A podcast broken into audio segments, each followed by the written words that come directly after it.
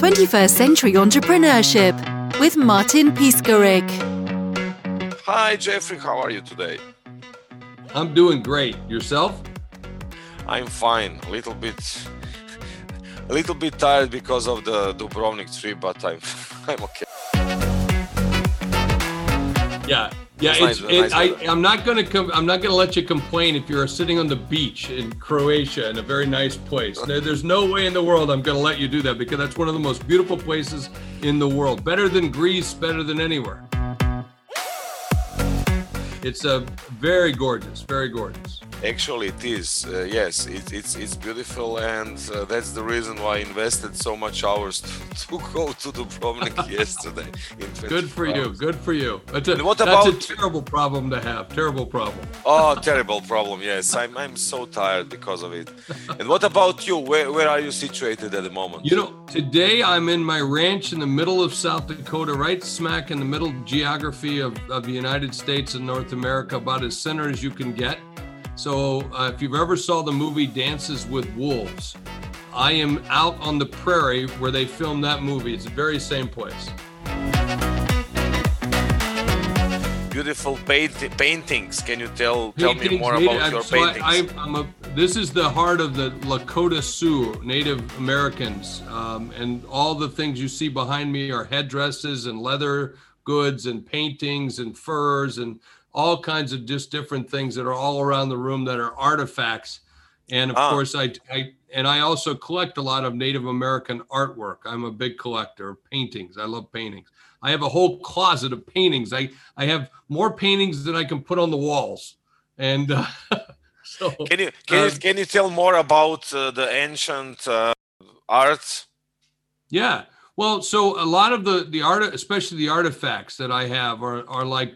I have different things from uh, hundreds of years ago. When you say ancient, so in Native American technology, or not technology, but history is only, you know, even, even though it's tens of thousands of years old, what we know of Native Americans is just a very small amount. But when you think of Indians and, and you think of Indians in the United States, the headdresses and everything, that's what you would think. That's South Dakota. That's where I'm from. That's the Native collection. So over to my left, I have pipes, and I have a Um, all kinds of just different uh, peace, what do you call peace pipes or medicine pipes, and all the different kinds of, got drums and and uh, carvings and uh, just, you know, arrowheads and all kinds of things that are all over this room, everywhere. It's history. And I find those things. Uh, a lot of things, you know, um, being from South Dakota, you just find laying near the river, or find on a bluff, or, you know, really? in the middle of a field. Yeah, just, they come up all the time. And what about th- their culture today? Are they are they still active or not not anymore? Yeah, so oh, without question, uh, the Native American. But, you know, for a lot of, you know, like a lot of places around the world, you know, different cultures practice genocide of other cultures. And so the Native Americans were put down and put on uh-huh. reservations and, and put away for a long time. And there's a resurgence of that, which we should have never have gotten lost. The indigenous, or what I would call first Americans, that were first here before anyone else came here, before all the Europeans came here, uh, hundreds of years ago, including my relatives as well. And um, no, it's a beautiful culture and a beautiful way of life. You know, when I look out the, ri- I look outside right now, I can see a, a river in front of me. I have the oldest bridge in South Dakota. This used to be the river crossing to go into from one place to the other. And, you know, I've got eagles flying overhead, and deer and animals, and, you know, so what a great, great reminder of the kind of culture and the life you should actually live. I mean, of, of we've been going through this COVID stuff for the last year, but, you know, one of the good news is it's made us get back in touch with who we are, and back in touch with nature, and back in touch with our families, which has been a very positive thing. So being in Dakota is some kind of stress relief for you?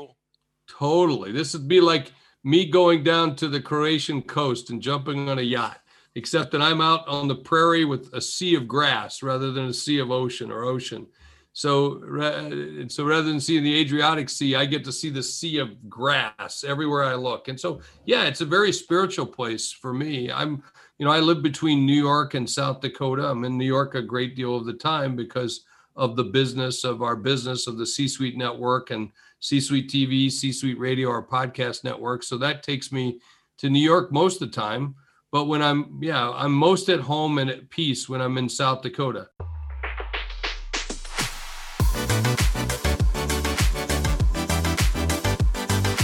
Can you tell us more about C-Suite?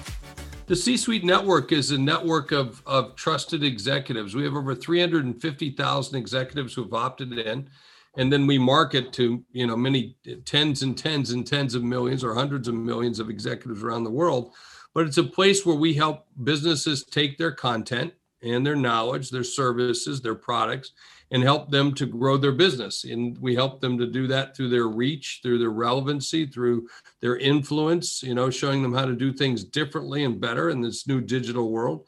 So, and we help provide them with a little knowledge and, and obviously hopefully improve their lives. You know, what we try to do is we get together and we provide a little education, a little motivation, some inspiration, and a chance, you know, for some monetization through the networking that we do. What is inspiration for you, by the way?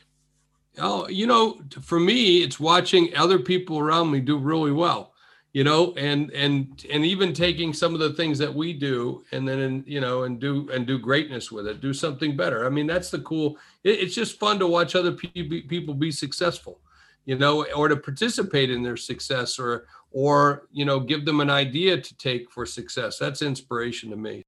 What is success for you?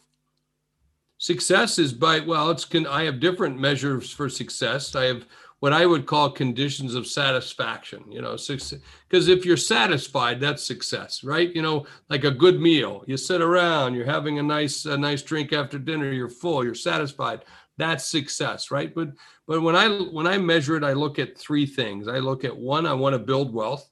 I want to, you know, I want to make money because that's how we keep score. And so building wealth for myself and my family is important. Second is I want to I want to learn new things. I love learning from other people, how you do it, the way you do it. You know, like your your podcast is so successful. Well, I'd like to know, well, what is it that you do? What what what what are the little tiny elements that add up to the big thing that make it really good? And then the third thing I like in terms of my condition of satisfaction is I want to have fun doing it, right? You know, I go to bed as a as an entrepreneur, as a business leader. I mean, I've been a Fortune one hundred officer. I serve on fourteen boards. I serve on three corporate publicly traded boards. I bought and sold hundreds of companies for billions of dollars. But yet now I'm I'm an entrepreneur again. And, you know, and I've done all those things. And a lot of people say, well, that would be, well, geez, you should be satisfied with that, right? Well, I, I'm not. I, I'm so excited about doing business that I, I can't wait to go to sleep at night and hurry up and sleep so I can get up in the morning and get started again.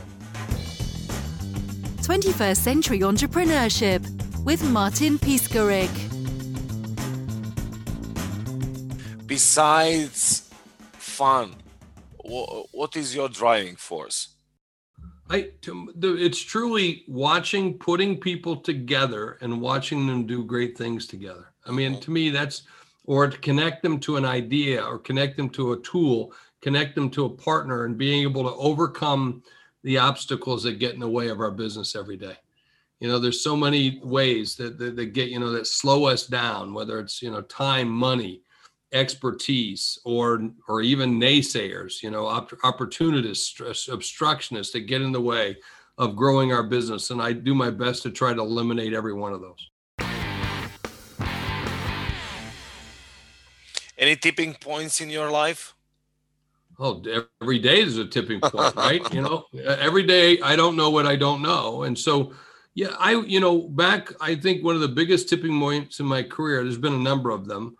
Um, obviously, when I had my own show, I had a television show on Bloomberg. When I was a judge on Celebrity Apprentice with then Donald Trump, you know, before he became president, or when I, and I was a judge for three years on that show, or prior to that, I was the chief marketing officer of Eastman Kodak, you know, of a Fortune, you know, one hundred company where, you know, um, you know, had a budget of seventeen billion dollars in marketing spend. Beautiful. You know, and yeah, I mean, those are some tipping points, you know, along your career, but they, they, you know, but you can go way back in your career. What was the first time I started my first P R firm? It was the first big client I got. It was the, you know, you know, all those little things were tipping points that just lead up. Now, you know, they're not so much tipping points as they were just steps. And what about your personal life, business business life ratio? It's like uh, they are together all the time. They have to be. Well, they yeah. have to be. I mean, how can you how can you separate yourself from who you are, right? And so, so you, you know, I always tell people, sell yourself, sell the business, sell the business, sell yourself. I mean, to me, there you look in the mirror. I don't just see Jeff Hayzlett the business. I see Jeff Hayzlett the grandfather. I see Jeff Hayzlett the husband. I see Jeff Hayzlett the brother. I see all those things are all part of who you are. And I don't know, you know, we sometimes put labels on ourselves in terms of I'm a podcaster, I'm a best-selling author, I'm a Hall of Fame speaker. I'm those are to me labels. They don't define who I am. They're just part of me. And all those things are part that make up the whole. So so I it's difficult for me to separate where the personal side is from the business side, because to me, they're the same. I, I I can't even think of it. You know, if I, if I, when I want to play, I play. When I want to work, I work. When I want to, you know, when I want to, you know, be serious, I'm serious. But when I'm not, I'm not. So you, you can't say you're one or the other. You got to be all those things. Who you are? Who is Jeffrey? Yeah. Yeah. Well, you mean, who am I? Yeah. You know, to, for the most part, I'm a, I'm a, like yesterday, I took my grandbabies and my nieces, they're very little, uh, ages four to ten. And I took them out for a bear hunting trip.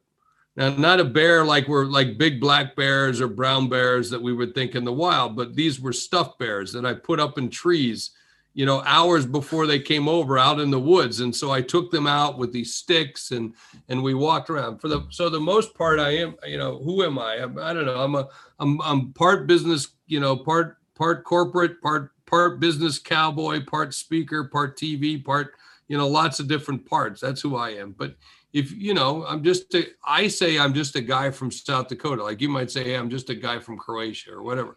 You know, we, we all, we all are just different people from where we are. And that's just be just, a, I'm Jeff Hayzlett. That's it. What do you think? Is your left brain more active than right brain, or are they on the same level? Do you have, I don't the, know which brain does between? What. I, I, I'm more, I'm more of a get person done stuff, but I'm very creative about this, how I get it done or the way in which I get it done.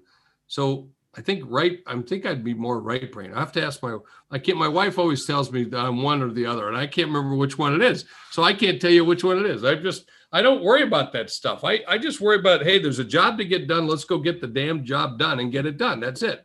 So, you know, I'm not so much about, you know, I don't know, touchy-feely stuff, that kind of stuff. I, I'm there, you know, I'm, I don't want to hurt anybody's feelings or anything, but I'm more about, let's go. Action. I'm, I'm all about action. I'm the action side of the brain. What's your perfect day, by the way? Uh, mowing, mowing grass out on a tractor. Uh-huh. I'm, you know, I love oh, stuff like that. Course. I love being outside. And, you know, unfortunately with, you know, because of COVID, we, one, we haven't been outside like we'd all like to be outside, you know, in terms of that. And second, we've all had to work harder than we've ever had to work before, right? You know, because for your, yourself, Martin, for my myself, I'm not a doctor, I'm not a nurse, I can't even sew a mask, you know? So when, when they were asking people to help sew masks, I couldn't even do that. I didn't even know how to do that. So, but I had to look back and say, well, what can I do? How can I do things? What, what can, what can I do for good? And, you know, if we look in, look in the mirror and look at what you do and I do, we're business first responders. We're people who who help people with their business, and we rush in and we help as much as we can. And so this year I've been spending more time helping people than ever before. Um, and I've worked seven days a week, you know, to, you know, to literally twenty hours a day, as much as I as I can. So I, I, I say I've never have I worked so hard for so little return, meaning dollar wise, because if I added it up by hours, I didn't make the kind of money I normally would make, but nonetheless, I'm still here. I'm okay. Um, and I've helped a lot of businesses along the way. So that that's that that's a great legacy to have and a great thing to way to do it. So that's my perfect days have not been around because we've all had to do what we've had to do. Um, so my perfect day now is to slow down a little bit more and, you know, like, and take my grandbabies and my nieces on a bear hunt, you know, and have my, and have my kids over and, and see my wife and and, and just enjoy and not, ha- and not have to work, right? You know what, take a day off, relax. and go do something that's physical or different than you normally do. And that's that you need. We need those breaks in our days, and we need those breaks in our weeks and our months.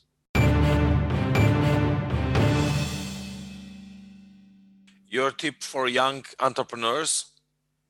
Focus. Focus. You know, think about the things you have to do to get your business and get it across, and do it as fast as you possibly can. And so many times we, I call them squirrel moments. And the squirrel is you see a squirrel and you you rush off like, a, and you you're just chasing all over the place, right? And and and we do that in our business. Oh, we hear about this thing. Oh, we hear oh they're doing it that way or they're doing it that way. Whoa, whoa, whoa, whoa, whoa, whoa. Just do it the way you want to do, and focus and focus and focus and get it done, and and and get and get to selling it as fast as possible. You know, so many people have great ideas, but ideas without implementation is only air. And so it's really important for you to be able to get it done and get it sold, and make sure you can repeat it over and over and over again. Then you start, then you, then after, and then, and only then do you start to have a business. Most important personal uh, traits for entrepreneurs? I think it's, it's listening. I think listening is an important piece of it. So a lot of times we talk ourselves into stories. We talk ourselves into this is the way it is, rather than watch and listen, you know, pay attention and be in the moment of what's going on to see if that's indeed, you know, is the dog eating the dog food? Is it, is it, is it, un, is it unwinding the way we thought it was? And we sometimes try to force it into that rather than, you know, follow it. I know. You know, today I've been building this C-Suite network, and someone said, what's your grand plan? I said, I don't know yet. They go, what do you mean? I said, I'm building the plane as I'm flying it. Okay. I know I'm going to land, and I know, you know, I'm going to have to refuel a couple of times, you know, but I'm not going to crash this, and I don't know where it's going to land, but when it lands, it's going to be a great, it's going to be a great landing. And so sometimes we just have to go with that to figure it out.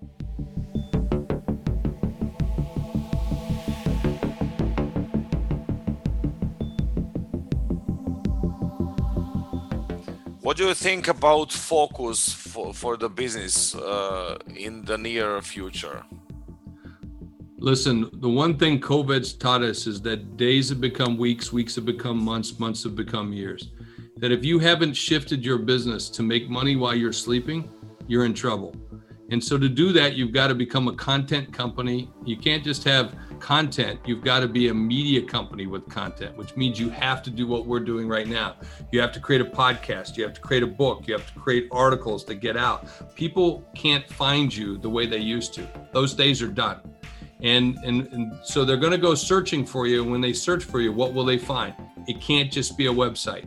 It's got to be a lot more than that. So content is king, activation's queen, but context is the kingdom. Putting that content in right in the right place, right time, to the right kinds of people who want to buy from you, that's what we're in. That's the game you're in. So there's a massive digital shift going on, and you've got to be a media company now. That's I don't care whether you're a dry cleaner, a thought leader, an, an, an author, a speaker, or a billion dollar business. You've got to create content, and you got to find partners like the C-Suite, you know, C-Suite Radio, C-Suite T V, or other places to go put this content and be in the right place at the right time. Thanks for listening.